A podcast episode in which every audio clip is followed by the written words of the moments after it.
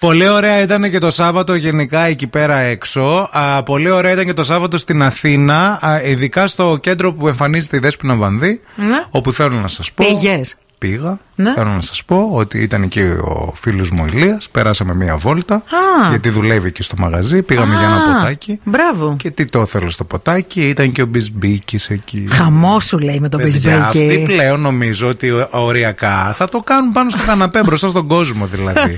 Τέτοιο έρωτα. Ρε, το ζουνε οι άνθρωποι. Αυτός Άσε. χόρευε, έκανε εκεί πέρα, έκανε κάτι τσιφτετέλια περίεργα όταν βγήκε η Βανδύ. Μετά η Αλήθεια. Βα... ναι, καλέ. Μετά η Βανδύ βγήκε, τραγούδισε.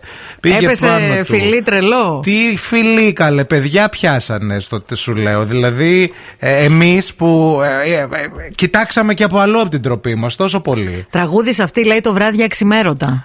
Ποιο είναι το βράδυ αξιμέρωτα, είναι δικό της ή παλιό. Έσπασε η ζωή μου, ναι, αξιμέρωτα.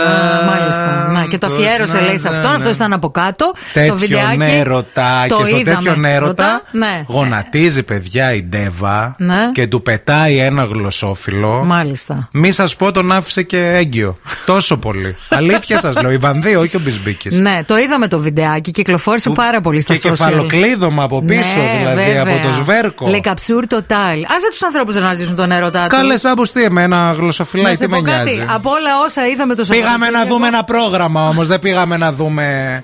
Βλέπαμε και στο σπίτι μας τέτοια πράγματα. δηλαδή, Βλέπαμε τα και λεφτά στο- που δώσαμε, λίγο σεβασμό και στο παρακαλώ. γιου ε, βέβαια. Αυτούν.